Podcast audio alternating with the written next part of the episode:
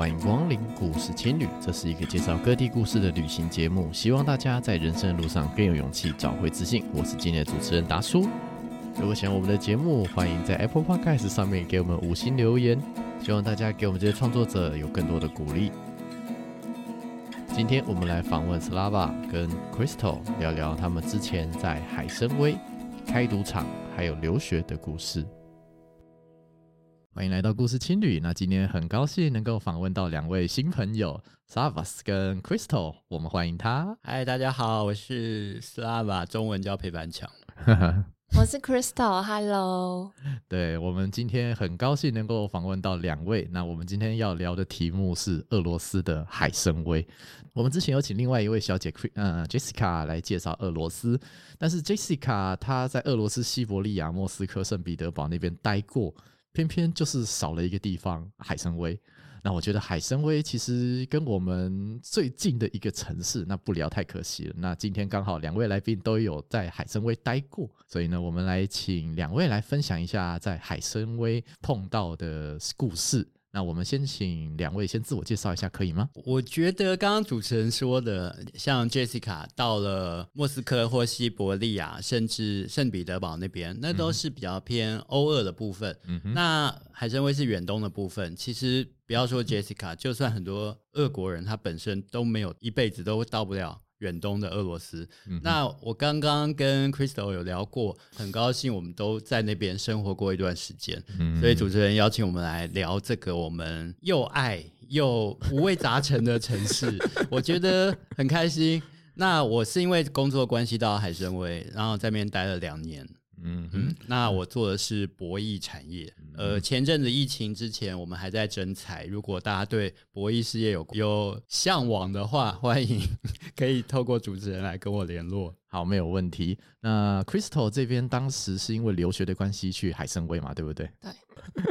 好，没有关系啊。那 Crystal 当时是什么时候到海参崴的？我是二零一五年一五二月去的。对啊。对，然后我是第一届。嗯，就是我跟我朋友那时候是那个俄文系第一届去的。嗯，那 Slava 这边是什么时候在海参崴？其实我们在节目开始前，我跟 Crystal 聊过，其实我们是重叠的。嗯，因为我呃，我们赌场有一些延档，所以原本预计二零一三年年底要开始。嗯哼，但是如果大家回想一下二零一三年国际上有什么大事的话，会发现这些事情跟你的事业、你的。工作可能都息息相关。二零一三年发生了乌克兰的克里米亚危机，嗯，所以国际上开始制裁俄罗斯，俄罗斯卢布就暴跌。嗯，因此，我们原本假设汇了一亿美金去盖赌场，嗯，都换成卢布了，嗯哼，大概换成三十亿的卢布。但是卢布缩水了之后，我们的个成本暴增了一倍，我们换成卢布变成十五亿了。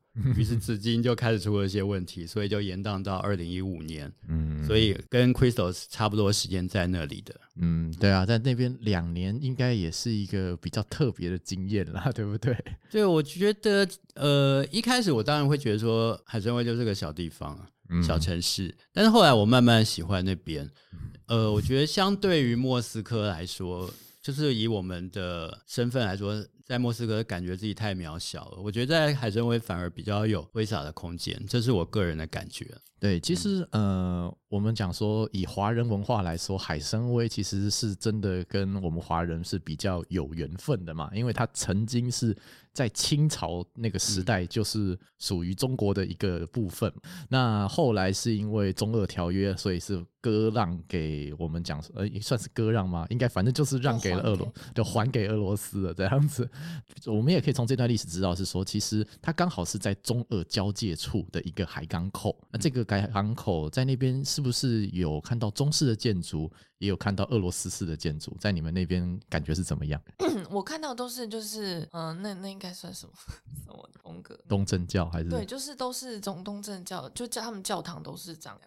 洋葱头的一个形式，对啊，我觉得是食物吧，因为那边就海参崴那边食物很很多韩式，然后就是它各各个地方的都有，就中国也是很多中国的，然后很多韩式，然后报俄国当地的倒是还好，是吗？虽然它是俄罗斯的，然后也有日式的，因为那边就是夹着边。都是夹着日本、韩国、中国这样子，所以他那边食物比较，我觉得是食物感觉到比较亚洲一点。嗯，它虽然是俄罗斯的领土，但是它有俄罗斯的建筑风格，却也有日本、韩国、中国全部混在一起的城市，概念是这样吗？嗯。对啊，那 Savas 这边感觉是怎么样的？我当时为公司的这个博弈创了一个 slogan，叫做“亚洲城市欧陆风情”。对，因为我们文青一点，要弄一些这种这种东西出来。那呃，因为我工作之余还。我当时负比较负责偏招待客户旅游的部分，嗯、所以我对海参崴有一些稍深入的考察啦。那我我是没有发现还有什么清朝的东西留下来，嗯哼，呃，有一些石碑什么例外，嗯，那因为当时如果大家还记得《甄嬛传》的话。甄嬛爸爸被流放到宁古塔，广义来说，宁古塔就是海参崴的一部分。嗯嗯，然后就是当时一个很偏远的地方，所以理所当然不会留下什么太多历史性的建筑，因为就是流放的地方，那苦寒之地，所以在现在来说是找不到什么。中国清朝留下的东西，但是博物馆里有，嗯、是更早以前的明朝的，嗯、你可以看到一个永宁寺碑。那因为我们是到处要乱逛，才可以带客户去，然后没有人可以二十四小时都在读嘛，所以我就看到一些这些东西。那另外，甚至还有赑屭在博物馆里有。就是我们在那个台南的延平郡王祠那边看得到的拖拖着石碑的那个乌龟，在海参崴找得到，就是当时留下来的一些东西都被移到博物馆去了。这个城市发生过历史，可能最后都是进博物馆啦，对啊，对我们博物馆是城市的灵魂嘛，是 对。但是到后面，其实变成海参崴，其实算是一个蛮商业的城市嘛。我现在照片划过去，其实我自己觉得好像它已经越来越接近我们知道的现代现代城市的感觉了，这样子可以这么说。对啊，那在那边二零一五年啊，当然那个时候还没有疫情嘛，对不对？二零一五年那个时候。海参崴在那边生活感觉大概是怎么样呢？你们这是以学生或是工作的身份来说的话，Crystal 先讲吧。你应该有很多。我在那里生活，我其实当刚到的时候，我真的感觉是到了一个，就是有一点讲落后嘛，就是他相对于台北可能，对，相对于台北是一个我感受起来就是比较还不那么发达的地方，然后。不过你在那里生活久了，习惯了以后，其实我觉得海参崴真的是一个很美丽的城市。然后就是在那里生活起来，其实是、嗯、是舒服的。哦，嗯，对，其实就看人生的下限到哪里嘛，对不对？对嘛？我去过印度，常常会碰到那种没水、没电、没网络的状态。那海参崴二零一五年还这样子吗？哦，没有没有没有到那么夸 张、呃。那至少有暖气吧，不然怎么过日子？俄国的室内都是有暖气的，就是你只要一进到室内，就是都是有。就是可能就是比较简单，因为其实我当时在那里留学，我并没有离开海参崴，我就是都在海参崴里面。然后我觉得就是生活那时候也很就是读书，嗯，然后上课，然后就是很简单，就是平常就是去超市买东西，然后回来这样子。那时候我的生活算是还蛮简单，然后也没有到其他地方去玩很多。哎，奇怪了，就是我们就是如果假设啦，我去英国留学，然后说很多留学生都这样嘛，去英国留学，他就坐个火车啊，到处乱跑啊什么的，就很快乐嘛。为什么 Crystal 当时被就是自己一个人就待在海参崴，还是说有什么特别的原因呢？哦，呃，那个当时就是当时其实那时候有发生一件事情，就是当时我们那一届去的时候，就是有一个韩国留学生，因为二月正在融雪，结果他就跟朋友去海上面玩，结果那个冰碎掉以后，他掉下去就。死了，结果我们那一届的所有留学生都被，就是当时就被强制保了保险，然后就限制我们不可以出外出，就是都只能待在那边。对。然后只有只有几次，就是我们老师带着我们出去这样子而已。对，哦，那真的是我们讲说时也运也命也吧，大概发生了就发生了。对啊，那当时呃发生这件事情之后，对你们留学生来说也是蛮多影响的嘛，对不对？就是我们就被限制我们的。嗯生活范围。对对对，然后。可是其实，因为海参崴课业蛮重的，他们那边我昨天才在跟我朋友聊天，他们说他们去莫斯科留学的时候，就是上完课就可以去玩，而且他们课也没有很多。可是我们在海参崴的时候，真的课程排的非常满，然后又有作业，就是每天就是都在都在看俄文这样子。好好认真哦，那个俄罗斯有什么东西可以课业这么重？没有，这可能学校风气吧。哦，OK，OK，那没关系。那 Savas 这边，你自己觉得当时为什么会想要投资海参崴这么一个呃，相对于台北不算是很文明的地方呢？哎，其这可能要问我老板。没有，我大概知道原因啦。Okay. 就像我刚刚说的嘛，呃，海参崴对我们来说，相对来说不是这么大的城市。那台以台湾的企业的资本额来说，如果你真的要到什么 Vegas、澳门去投资的话，你可能玩不过别人，米高梅啊，什么好莱坞星球什么都已经在那里了。所以海参崴它是一个刚成立的博弈区，那我们是博弈区的第一家赌场。嗯，然后我们瞄准的就是中日韩三国，飞到海参崴的距离大概都是两个钟头的时间。嗯，我们是瞄准这一方面的赌客。嗯，所以这个就是我们比较在蓝海的部分啦。嗯嗯。就在那边，就是想要先切进去，然后开始进入这个博弈的市场，这样子。对啊，因为你想想看，如果你东三省有一亿多人口，那一亿多，你说有十分之一人喜欢赌，哈，就有一千多万人。嗯、他们到海参崴的方便程度跟澳门比的话，到海参崴还比较方便。当然，这也回归可能签证的问题啊，这样子。其实，呃，我们在台湾在疫情之前，大概平均每年有两千万左右的观光客，那其中大概有三万名是俄罗斯人，他们会来到台湾玩的。所以说，其实俄罗斯对台湾可能还是有那么一点好奇，就距离也不算很远嘛，至少东俄这边那样子。但是回到那个俄罗斯，就是这个地方。就是他们观光客算很多吗？呃，海参崴这边的话，观光客，呃，就像 Crystal 说的，我一直要把 Crystal 扯进来。对，因为那边的话，就是如果你看得到什么中日韩的食物的话，表示中日韩观光客是多的。嗯，尤其是大陆经济起来之后，从东北过去非常方便。就像他们有一种那种一日一日性一次性的签证，嗯，就是我们三个人可以组一个小团。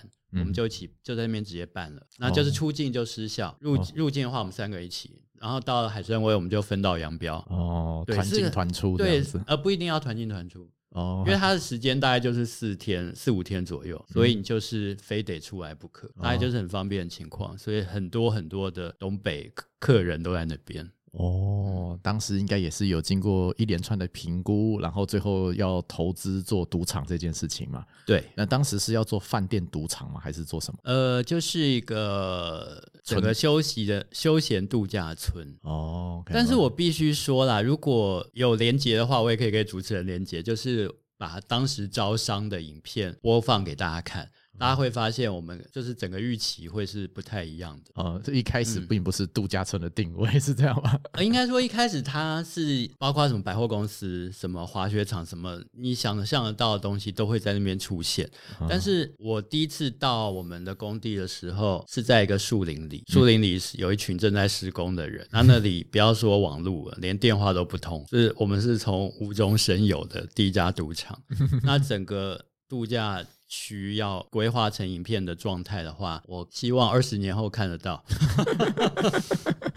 现在现在进度到哪里了？现在有第二家赌场，第二家赌场哦，那表示有发展起来嘛？当然疫情影响一定有啦，那后面再说嘛，对不对？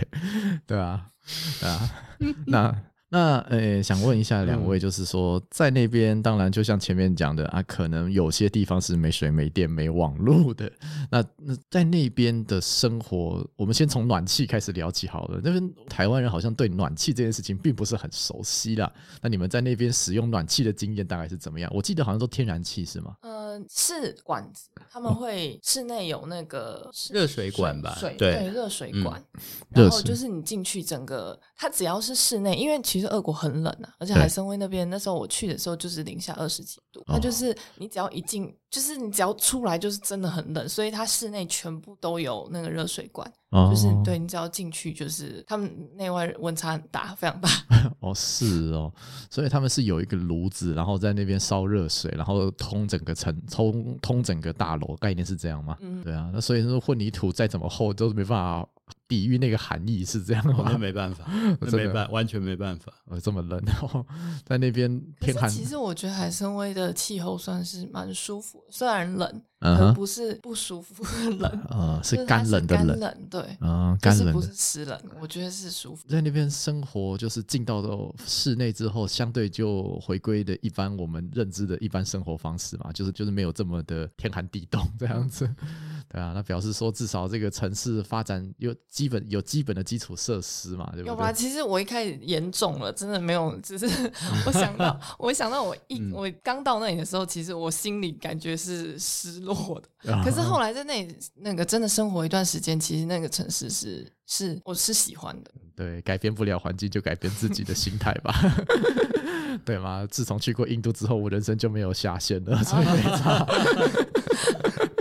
对啊，我觉得一开始可能不习惯啦，但是一阵子之后有了有了自己的朋友啊，步调你也熟悉，我想应该就是慢慢的会融入那里的生活。那顺便讲到人，那我们就来聊一下在地人好了啦。这样子，那 Savas 这边主要是要跟在地合作，应该就是不管是什么俄国人啊、日本人、韩国人、中国人，应该都碰得到嘛，对不对？嗯、在那边不同民族的不同语言的人混在一起生活，那边感觉又是怎么样呢？我以 Casino 来说好，里面有他自己的运作方式，所以我们那里面很多欧洲人啊，欧洲人，欧洲人很多，因为他们有欧，我们是。跟澳门的何家合作的，就大家应该都熟悉何猷龙.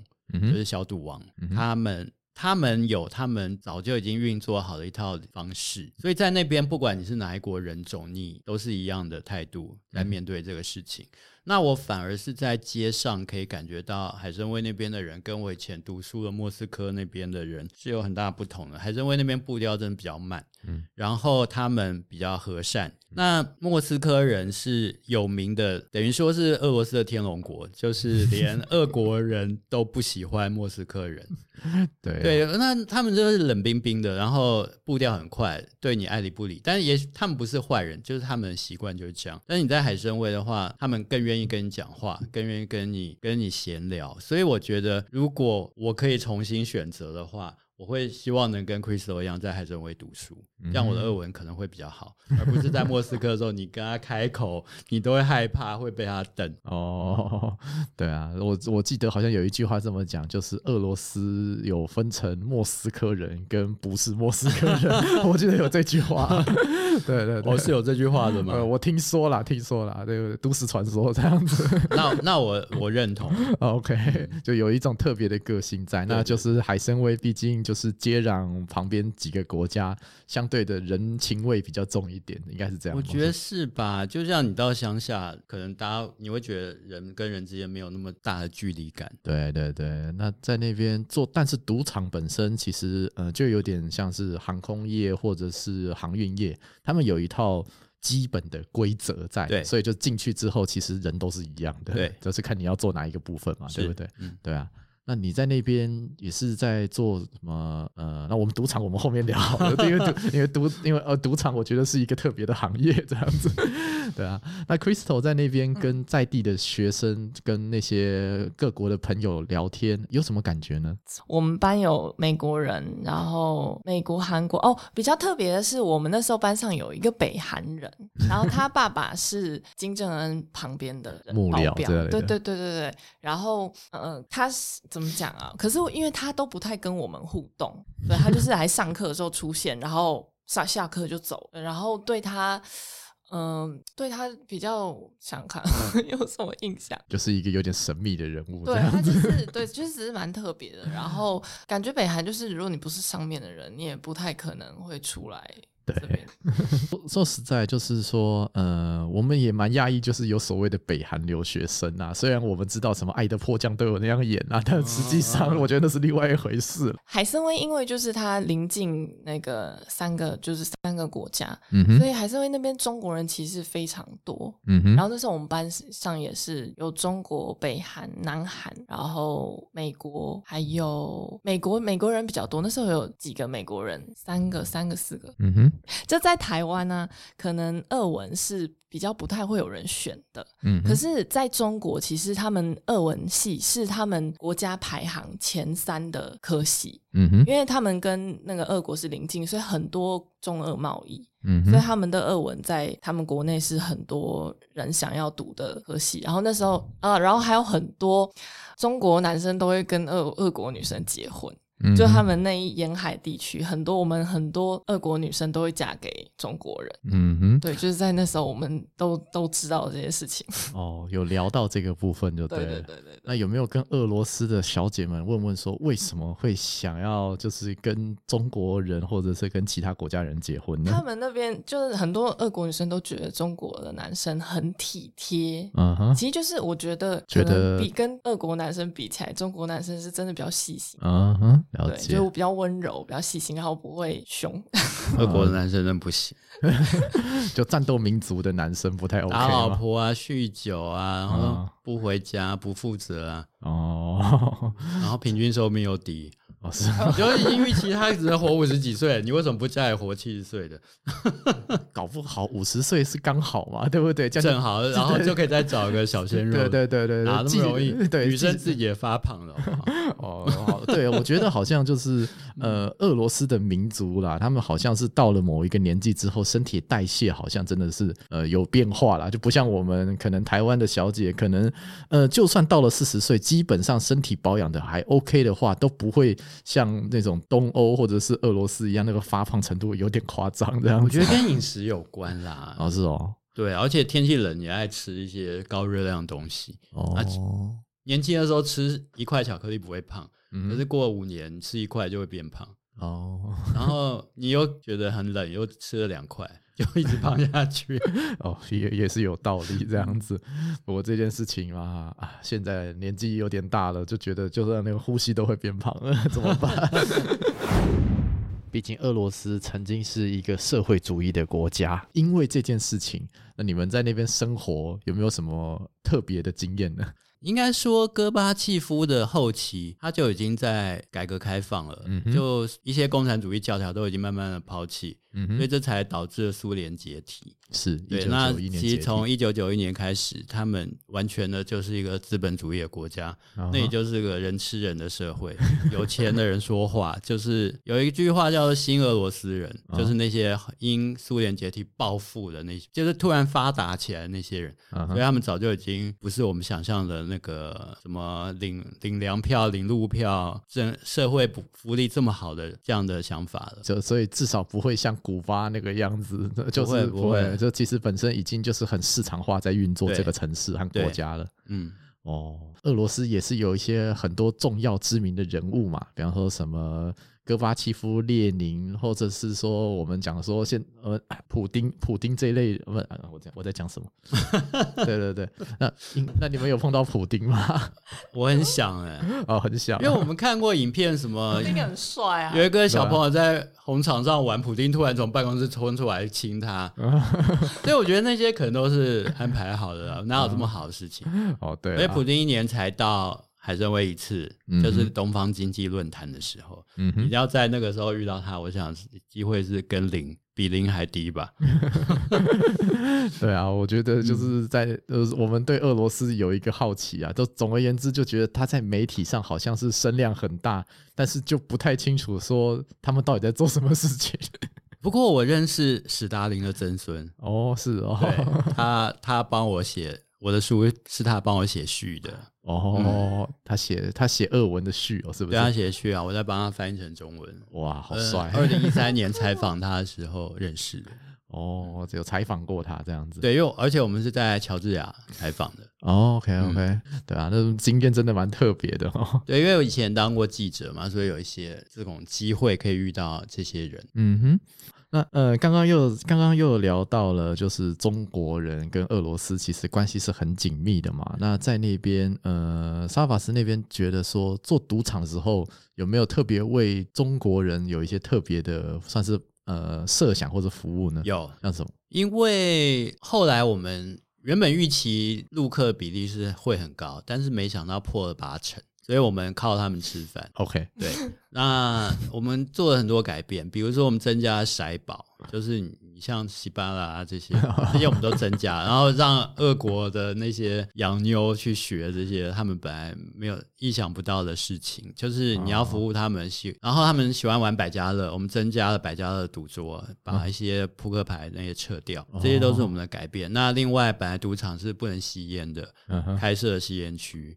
那这是配合他们爱吸烟的。那有一些赌客，甚至他们他们吃不惯俄国东西，觉得俄国食物不够热，就是温温的，他们吃不惯，宁愿吃方便面。所以我们增加了一些热水的，让他们泡面用。所以会有各种各样有趣的事情，我们会给他设想起来。那还有有一次我要去收赌账，大概是一百多万卢布。嗯，然后那个人。公司又跟我说，千万不要让他先离开，嗯哼，你要收到钱才让他离开，嗯、所以我就不让他离开。后来他就一直抱怨说，俄国人行行政效率差。后来我就开始跟他讲道理啊，就是还是把钱收到了。嗯哼。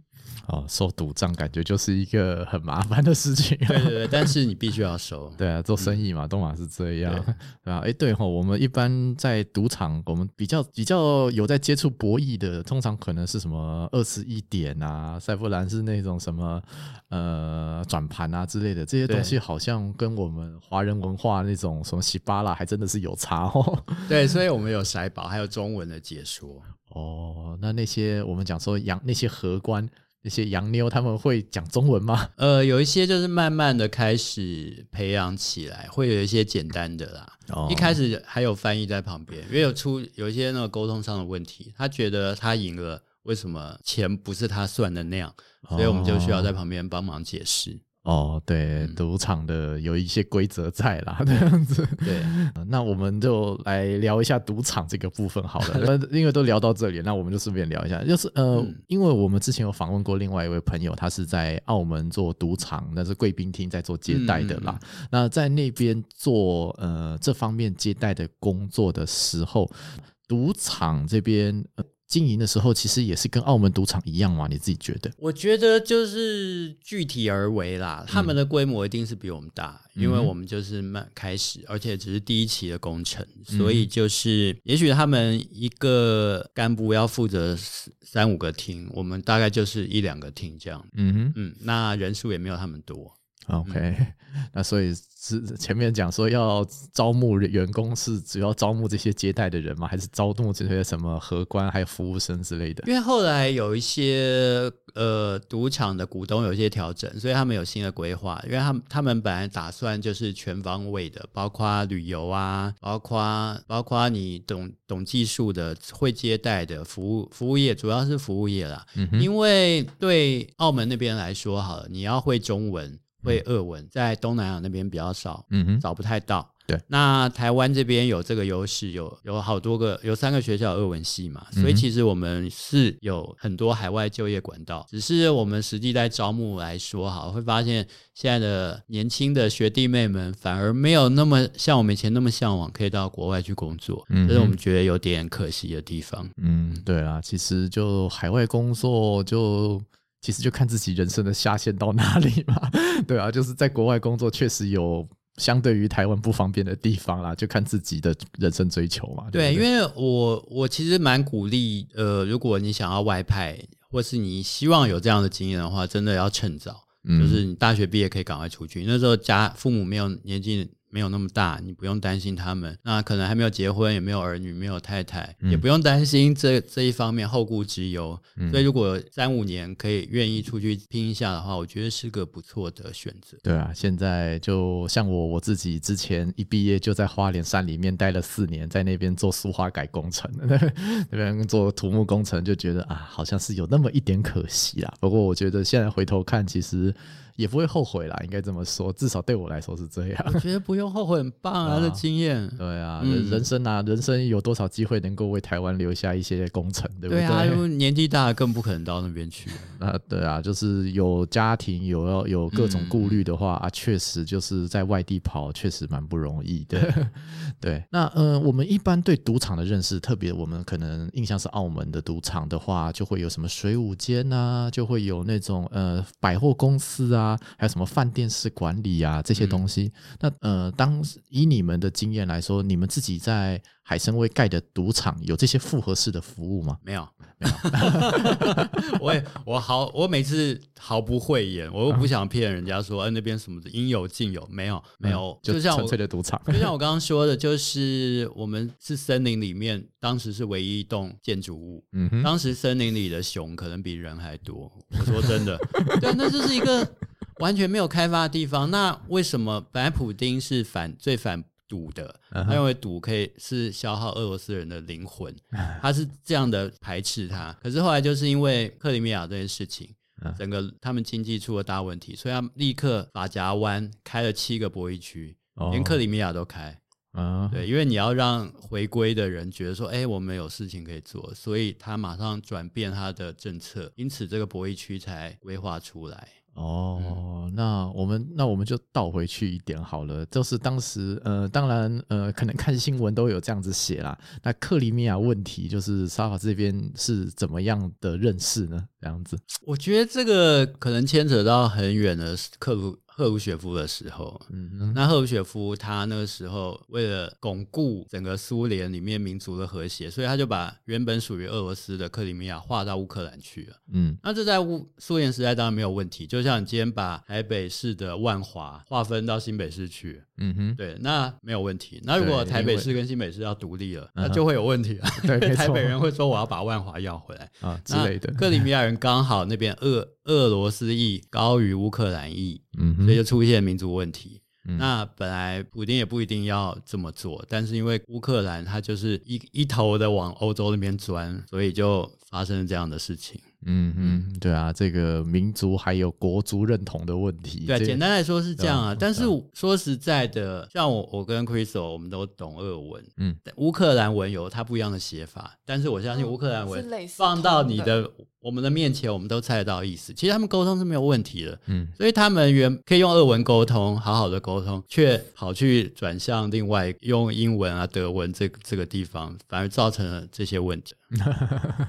对啊，这个就比较可惜一点啊，这样子，就我觉得一个国家在发展的过程中。总是呃，到底要怎么样切割？到底要怎么样分这个权利和责任？这是一个很难很难解的问题啦。像我们是那个什么，最近科索沃也是刚出来，所以这个新新的国家，这种呃东欧当时苏联解体留下来的问题，这一批烂账，可能短期内也不太可能会有答案啦，可能永远不会解决。对，可能反正大家还是要生活嘛，对不对？对。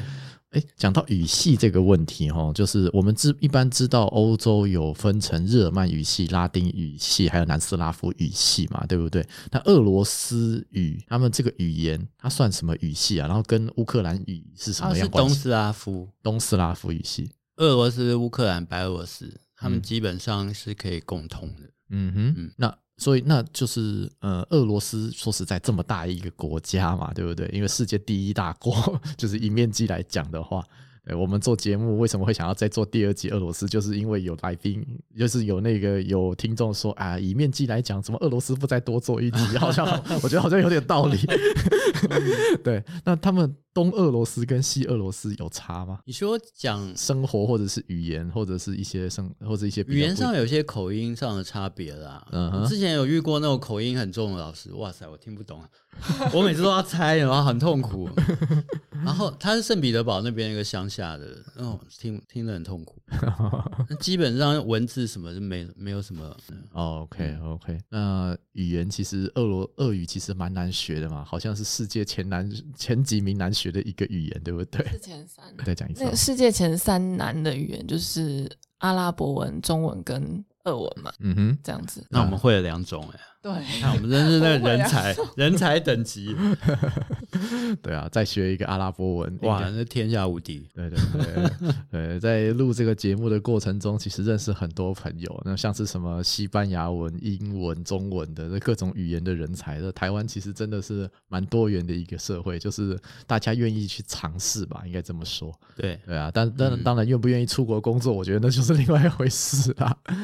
对啊，对啊，因为我想法是学以致用啊，那。啊，所以那时候虽然我那这个工作上门的时候我已经四十岁了，嗯哼，对，一般来说就是，呃，刚好我也比较晚婚，所以那时候还有这个机会可以出去再工作个一两年，是嗯，达成一下自己的梦想，嗯哼，对，但是后来就是太太要求说，哎，你该回来了，所以我就是两年就回来了。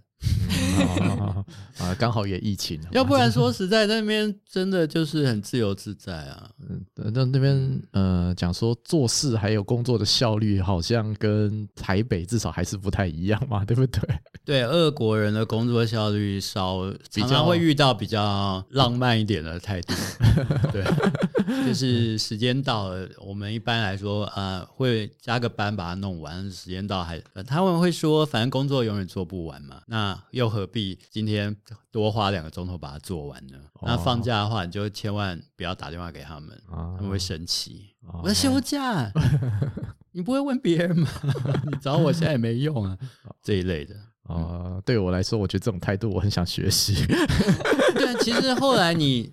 平平心静气的想，他们也没有错，因为对对上班时间都是讲好的嘛。啊，那就是呃这一波疫情的影响，那两位有没有什么样呃可能听到的新闻，就是可能我们台湾人比较会忽略掉的？说关于 关于不管是俄罗斯或者是海参崴的经济或者是民生问题这样子。呃，我觉得蛮可惜的是。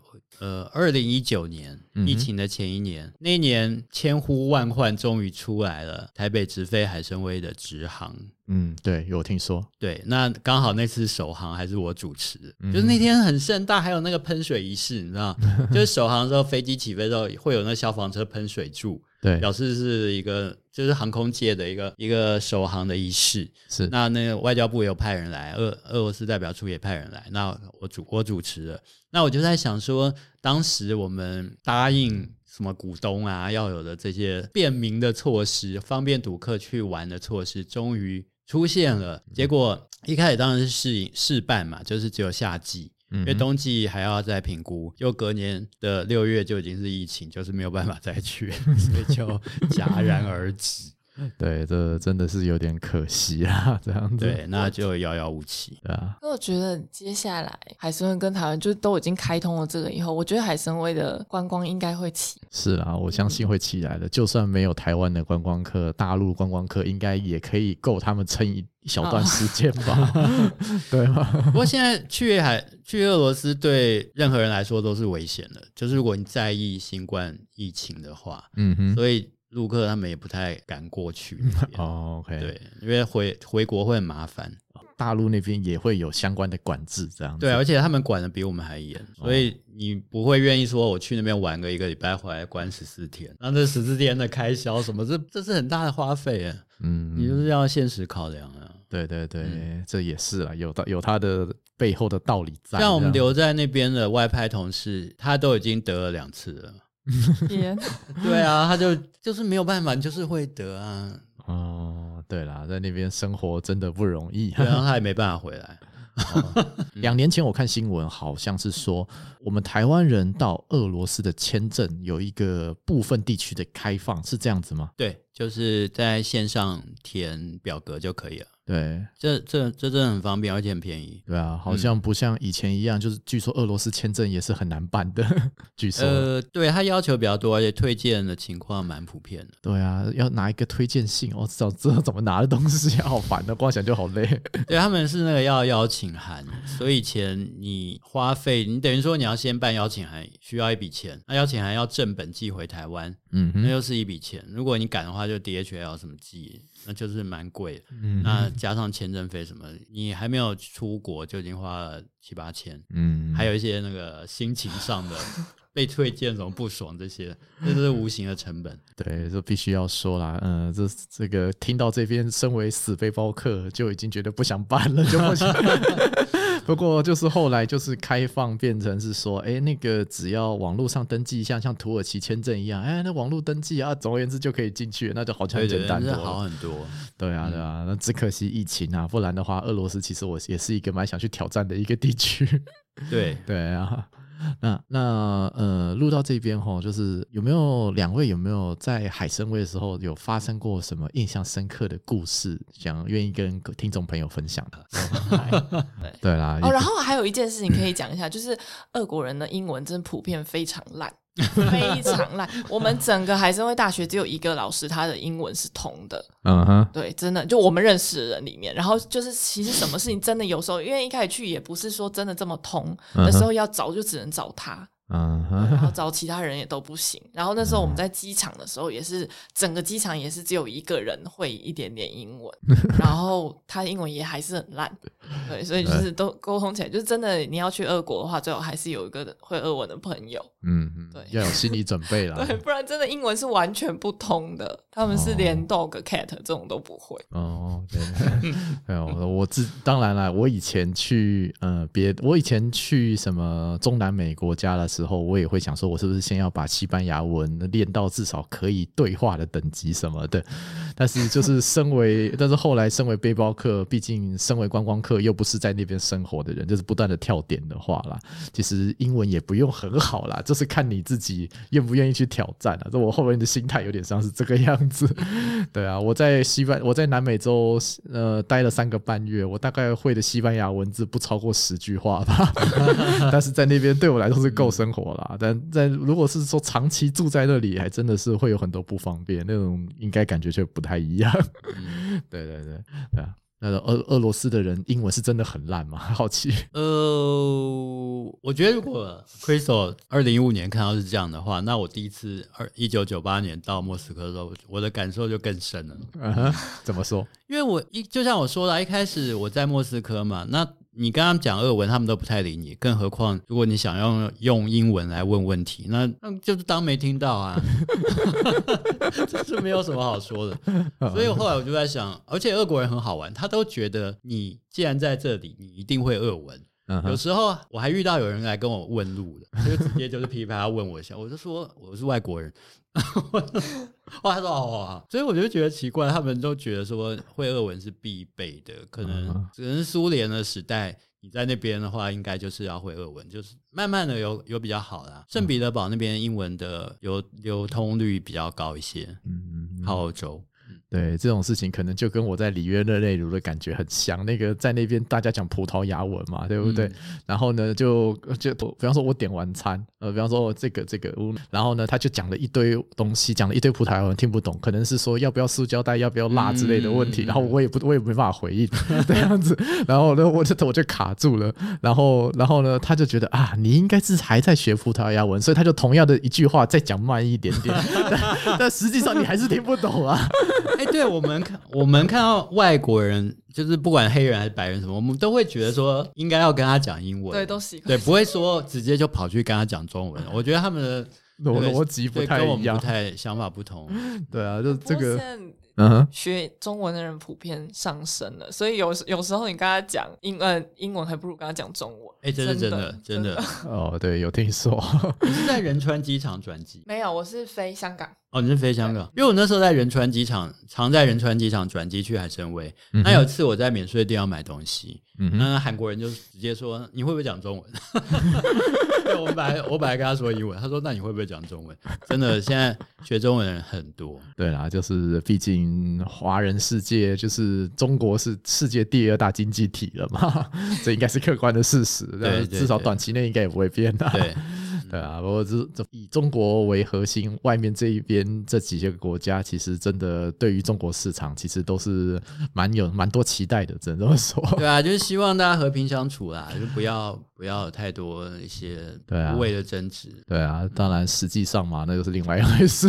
对对对，哎呃，那在海参崴生活的时候，就是毕竟有这么多民族、这么多宗教语言的人混在一起生活嘛，有没有这种什么族群融合、种族歧视的问题在？嗯，我在那边感受到的其实是，嗯，我我有感受到有一些俄国人其实是很讨厌中国人的，他们就是觉得，嗯，因为其实我碰我在那里碰到中国人，也有些生活习惯不太好，然后他们可能离开厨房以后就把厨房弄得一团乱，然后其他就是我在使用的时候，我看到其他俄国人进来，然后看到那样就会说又是那个 Kidai 啊，对对，就是又中国人啦，然后就是都就是会有点不太爽这样子。哦，生活习惯的问题这样子，而且已经有一个标签在了。对，哦，这是比较可惜一点啦。这个因为我第一次去海参崴的时候，啊，我还不愧我十二吧阿北的。的称号，我第一次去海参崴的时候，苏联才刚解体八年，是一九九九年的时候。那那时候我本来就规划要去海参崴玩。那时候苏联解体没多久，海参崴真的百废待举，因为本来海参崴是连苏联人都不能进去的地方，啊、你要有特殊申请，因为它是不动港。太平洋舰队在那边集结的，所以一般人要过去不是那么容易。那它开放之后，整个就是维几乎是维持苏联的状况啦。那跟现在比，真的有天壤之别。那后来我有一份工作是当俄文翻译，台湾有一间设计公司标下了海参崴的水族馆的工程，是为了 APEC 盖的。那我在那边当翻译，所以我在那边认识了我当时的女朋友，现在的太太。所以我觉得海参崴对我来说是还蛮很有缘分的地方，嗯，改变了我一生，不不错啊。你知道 APEC 是二零一二年办的嘛，对不对？结果那个水族馆在二零一六年才完工，嗯所以说中间很多波折。你说动物死掉那就算了。就是阿弥陀佛，因为你动物被关在那边那么久，没有办法出来生活。那还有就是整个贪污腐败的问题，从所以从这个小地方可以再推广到博弈区的速度什么，就是整个步调跟钱花到哪里去，这都是一个大问号。那后来那水族馆怎么盖好的？因为二零一五年普丁来海参崴，他突然发现这个水族馆还没盖好，龙龙颜震怒，就会把之前来台湾开会的一个我我也认识的一个。一个长官抓到莫斯科，直接就是下令逮抓人，因为他是负责人啊，什么钱这些到哪里去？后来赶工啊，所以二零一六年把它盖好。那开幕的时候那天刚好我也在，我同时在场的有普丁当然在，还有还没被抓的朴槿惠，然后还有安倍。我们都在，不过我们被分在不同的地方。Uh huh. 那总统级看到的一条路线跟我们看到是不一样的，因为总统都他们都来，贵宾都来了，所以他们看到的是稍微完工比较全面的区域。Uh huh. 那我们走的路线是还 还看到是临时把它拼凑起来的区域，就很好玩。对而且里面的中文翻译乱翻一通。我在想，我那时候不是这样翻啊，怎么现在出来是这个样子？我可以给你们看，我都在想说那个翻译应该被送到西伯利亚。去劳改，最好是 Google 都翻的比较好，他怎么可以这样拿出来挂在那个牌子上？他的那个衣帽间，他写孙培绿禁用，什么东西啊？我也不懂啊，但是他就挂在那边啊，就是很好笑的情况。现在不知道怎么样，但是当时我确实看到这些。林林总总，对，身为土木技师，我们自己做建筑、做结构的，会知道说背后其实水蛮深的啦。对，但是我觉得俄罗斯的水应该比台湾再更深一点。超深啊！所以后来我们那个老板也撑不下去啊，因为本来应该投标什么的，二零二二年要改完工，就是钱也没拿到，事情也没做完，那、最后。连关都被抓，你说怎么做得下去？对啊，还去那边开赌场，我觉得那又是另外一个很神勇的一群老板的。哦，不过我觉得还好，我们赌场是跟澳门那边合作，嗯、哼有何家他们那个关系在，就跟他单枪匹马的跟海参崴的水族馆来合作，这、就是两码子事。嗯、呃，以你们的观察，就是在地人怎么样看待普丁这个人呢？普，嗯、呃，我当时在学还是学生的时候，我做过一篇那个普丁的报告，嗯哼，然后那时候就是有。做到他们喜，他们国内爱普丁的人，就是对普丁的很两极，就是有爱普丁非常非常爱，然后不爱的就非常非常恨。嗯、然后爱的那边呢，就是他们甚至那边女生还有唱一首歌，叫做《我的老公要跟普丁一样》。对，然后那歌词就是在唱那个，就是我老公要像普丁一样，然后怎么样多多棒多棒多棒，然后这样子。对，然后他们歌词是不是也有唱什么跟跟熊有关？啊、有有吗？哦，没有。然后很，可是讨厌普丁也真的非常讨厌，因为他们会觉得普丁就是也不能说歧视女性，就是因为俄国大男人主义也是，就是有一点大男人主义，所以他们有一些女生就会觉得普丁就太太大男人主义，所以也是很。之前也是好几次上街去反普丁，嗯，可是因为我离那个时时候有点久，所以其实我有点忘忘记。可当时我真的是洋洋洒洒写了一整篇那个普丁的报告。那沙法这边就是就是对于在地人有没有觉得说普丁是个什么样的人？我们赌场刚好有个司机，他就是人高马大，看起来就是一秒钟就可以。把人脖子扭断那种。他说有有一年普丁来海参崴开东方经济论坛的时候，他刚好就是当他的保镖。嗯哼，嗯，那我那时候刚好有一个新闻传出来，就是不知道普丁的私人飞机被人家偷拍，然后里面的豪华设备，呃，就是让人瞠目结舌。嗯、后来我就在路上跟他聊这件事情，我就说，哎、欸，有西方媒体都说你们总统生活糜烂，你觉得呢？他就说。你希望自己的总统很穷吗？我觉得，对他就是非常支持的那一面。不过后来我仔细想一想啊，就是你先不要管他这个人的作风怎么样。那如果俄罗斯现在没有他，我倒是想不出来还有谁可以撑住这个国家。所以我觉得以大局来看，整个世界来看啊，普丁他继续做下去，也许会对我们，甚至我们这种小人物来说，都是比较好的，因为我们不太希望。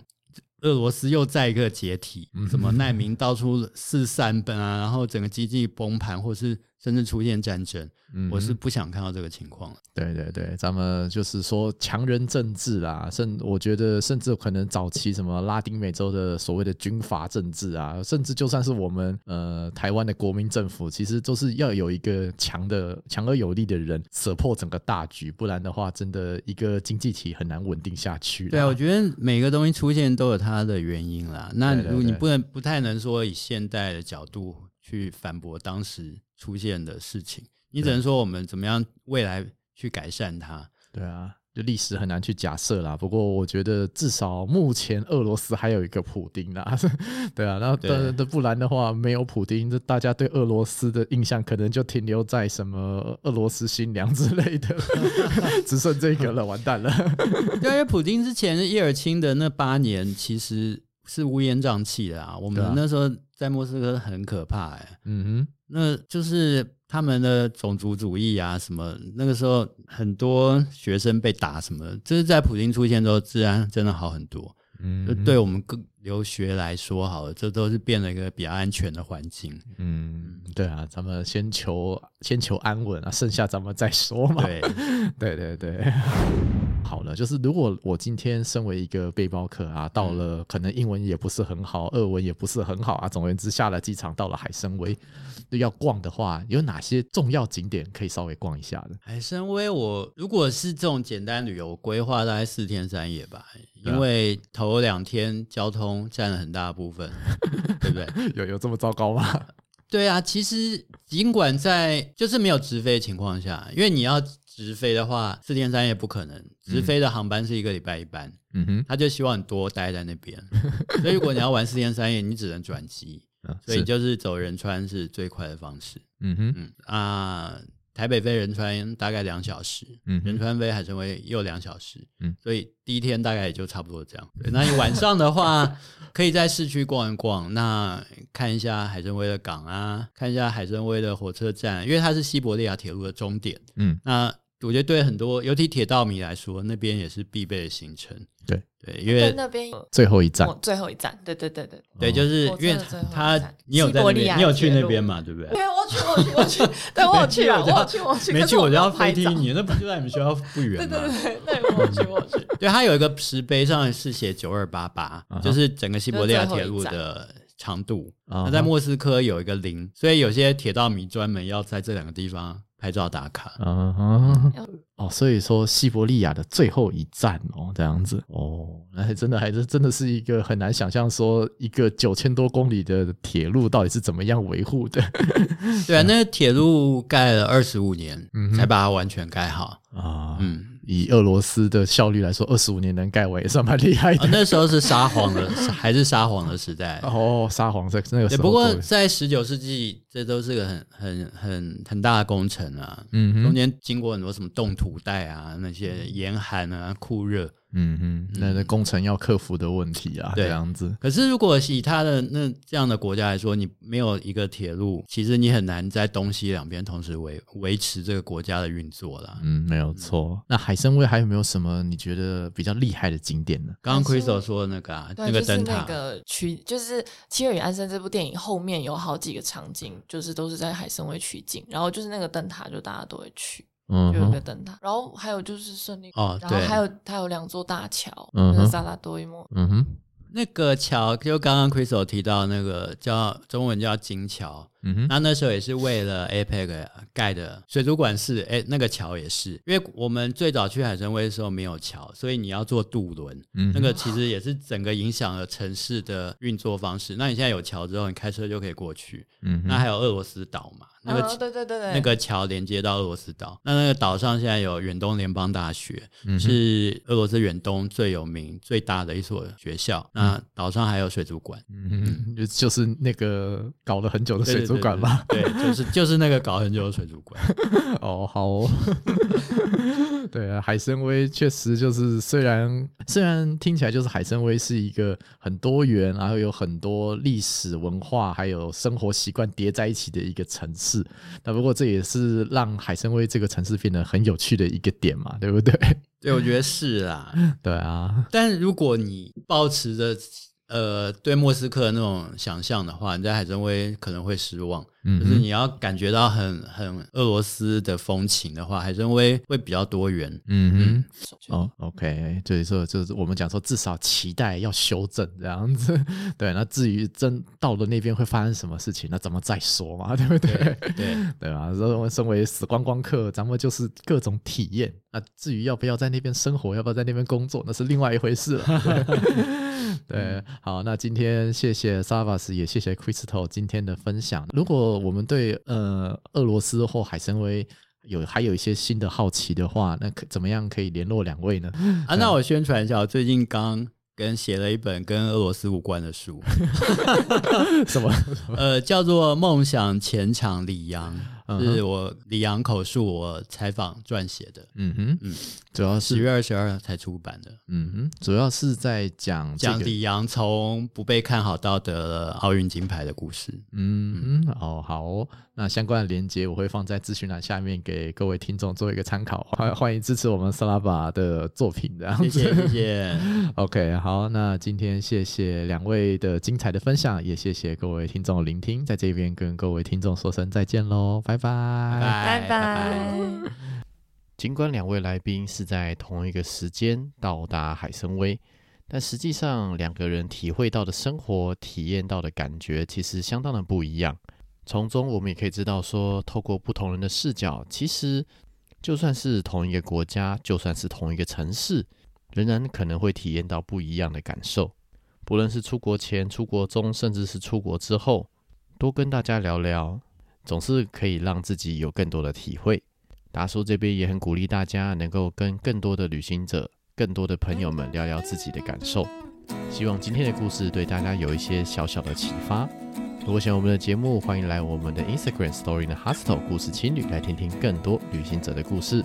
祝福大家在人生的路上更有勇气，找回自信。这里是故事青旅，我们下一期节目再见，拜拜。